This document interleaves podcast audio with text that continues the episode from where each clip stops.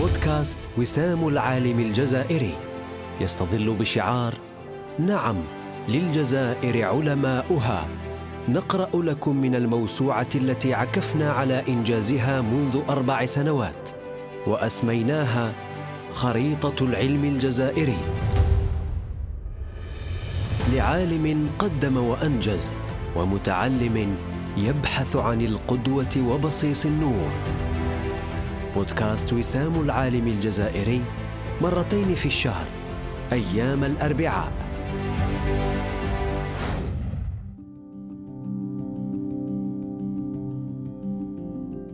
العدد الثلاثون حول المسيرة العلمية للباحثة نصيره لشلق الباحثة في علم الجراثيم. ولدت الباحثة نصيرة لشلق في قرية سيدي إبراهيم التي تبعد عن مدينة سيدي بالعباس حوالي خمسة كيلومتر ودرست جميع مراحلها الدراسية هناك. التحقت سنة 1985 بجامعة سيدي بالعباس لتتحصل بعدها على شهادة ليسانس في تخصص التحليلات البيولوجية والكيميائية الحيوية سنة 88 اشتغلت بمستشفى سيدي بالعباس حوالي ثلاثة أشهر لكن من أجل تحقيق طموحاتها الكبيرة فضلت إتمام مسارها التعليمي خارج الوطن وبعد التشجيع الذي تلقته من طرف والديها سافرت إلى مدينة تولوز الفرنسية للالتحاق بجامعة بول ساباتيه أين حضرت لشهادة الماستر سنة 90 في تخصص البيولوجيا وبعد ذلك بعام تحصلت على شهادة الماستر في المعهد الوطني المتعدد التقنيات بتولوز حيث كان موضوع مذكرتها معالجة المواد الأولية النباتية وكانت من الأوائل في دفعتها مما جعلها تتحصل على منحة لمواصلة الدكتوراه في فرنسا. واصلت الباحثة تدرجها في البحث والتكوين. فحصلت على شهادة الدكتوراه في تخصص الميكروبيولوجيا علم الجراثيم الطبي سنة 94 بتقدير ممتاز في كلية الصيدلة بتولوز. ثم شهادة القدرة على أخذ عينات الدم سنة 2002 ثم شهادة مدرب الإنقاذ في الإسعافات الأولية المهنية سنة 2010 بعدها تكونت وتدربت في معهد خاص بالكيمياء الإلكترونية ذات العلاقة بتخصصها بهدف توظيف التخصصين لتحويل جهاز خاص في صناعة الأغذية إلى كاشف طبي حيث بدأت بحوثها بأخذ عينات عديدة فلاحظت نتائج إيجابية ومحفزة جعلتها تواصل مشروعها. قامت الباحثة لشلق بتكوين آلاف من الطلبة والدكاترة داخل الوطن وخارجه. كما شاركت في ندوة مهارات البحث الطبي الجزائري والمؤتمر الدولي للتكنولوجيا الحيوية بجامعة وهران. عملت لأكثر من تسع سنوات أستاذة في العديد من المدارس والجامعات والمعاهد بفرنسا والجزائر، ومدربة في التكنولوجيا الحيوية في مجال الصحة والبيئة بجامعة بول ساباتيه ومدربة الإسعافات الأولية في مختلف المؤسسات سنة 2010 وتقنية مخبر التحاليل الطبية ثم عضو لجنة شهادة الكفاءة المهنية الأكاديمية للطفولة في تولوز. كما شغلت سنة 95 مسؤولة الأبحاث بمركز متوسط القيمة لنقل التكنولوجيا في فرنسا حول تطوير تخصص صيدلاني يهدف إلى تصحيح الفلورا المهبلية وبعدها واصلت في مشروعها الشخصي المتمثل في تطوير أداة طبية تهدف إلى الكشف عن أنواع الالتهابات المهبلية بالتعاون مع شركة ألفا موس لصياغة براءة اختراع.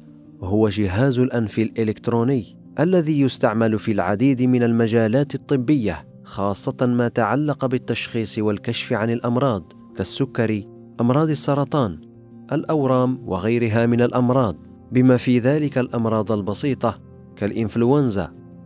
وطبيعة هذا الجهاز أنه نظام آلي لاكتشاف البكتيريا المتورطة في العدوى أو الأمراض باستخدام نظام متعدد المستشعرات يشتمل على جهاز قياس شم يتعرف على المستقبلات المنبعثة. تعتبر الدكتورة الباحثة نصير لشلق من بين الجزائريات الأوائل اللاتي لديهن براءة اختراع واختراعها عبارة عن كاشف طبي ثم كاشف لأمراض الالتهاب في مدة لا تتجاوز ثلاثين دقيقة بدل يوم أو يومين. ثم آلة صغيرة للتشخيص المبكر عن داء السكري وذلك بالتعاون مع جامعة سيدي بالعباس فكانت كل البحوث تسجلها باسم الجزائر من أجل رفع التصنيف العالمي للوطن.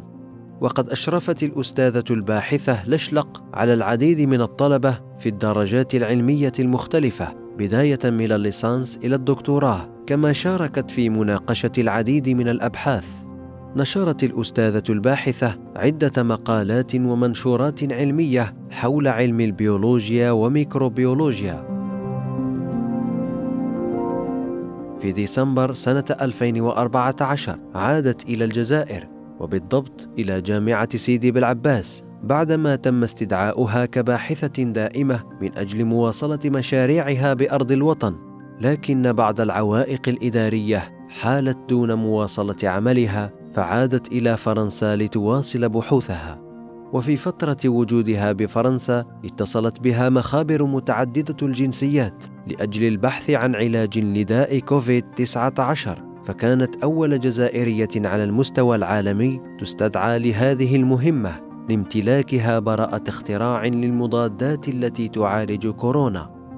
تم تكريم الباحثة نصير لشلق من قبل المعهد الوطني الجزائري للملكية الصناعية إنابي بمناسبة الأسبوع الوطني الثاني للملكية الصناعية اليوم العالمي للملكية الفكرية 2018 الذي نظم في الفترة من 24 إلى 26 أفريل 2018 في جامعة فرحات عباس في سطيف.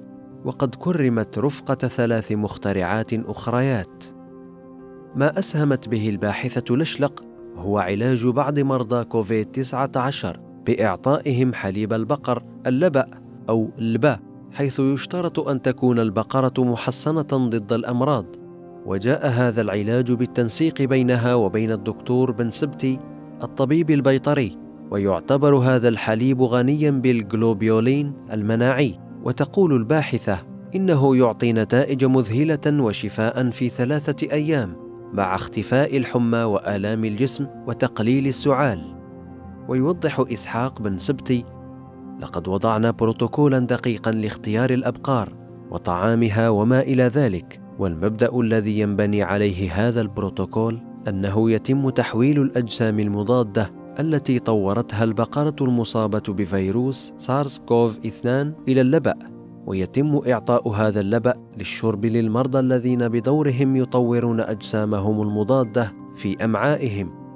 إذا طبيعة هذا العلاج أنه مكون زراعي غذائي. أمثال الباحثة نصير لشلق كثر داخل الجزائر وخارجها وتبقى مسؤوليتنا جميعا هو التعريف بهم ومساعدتهم مع التفريق بين الباحث الجاد في جهده ونتائجه وبين الأشباه أو من يستعجل المراحل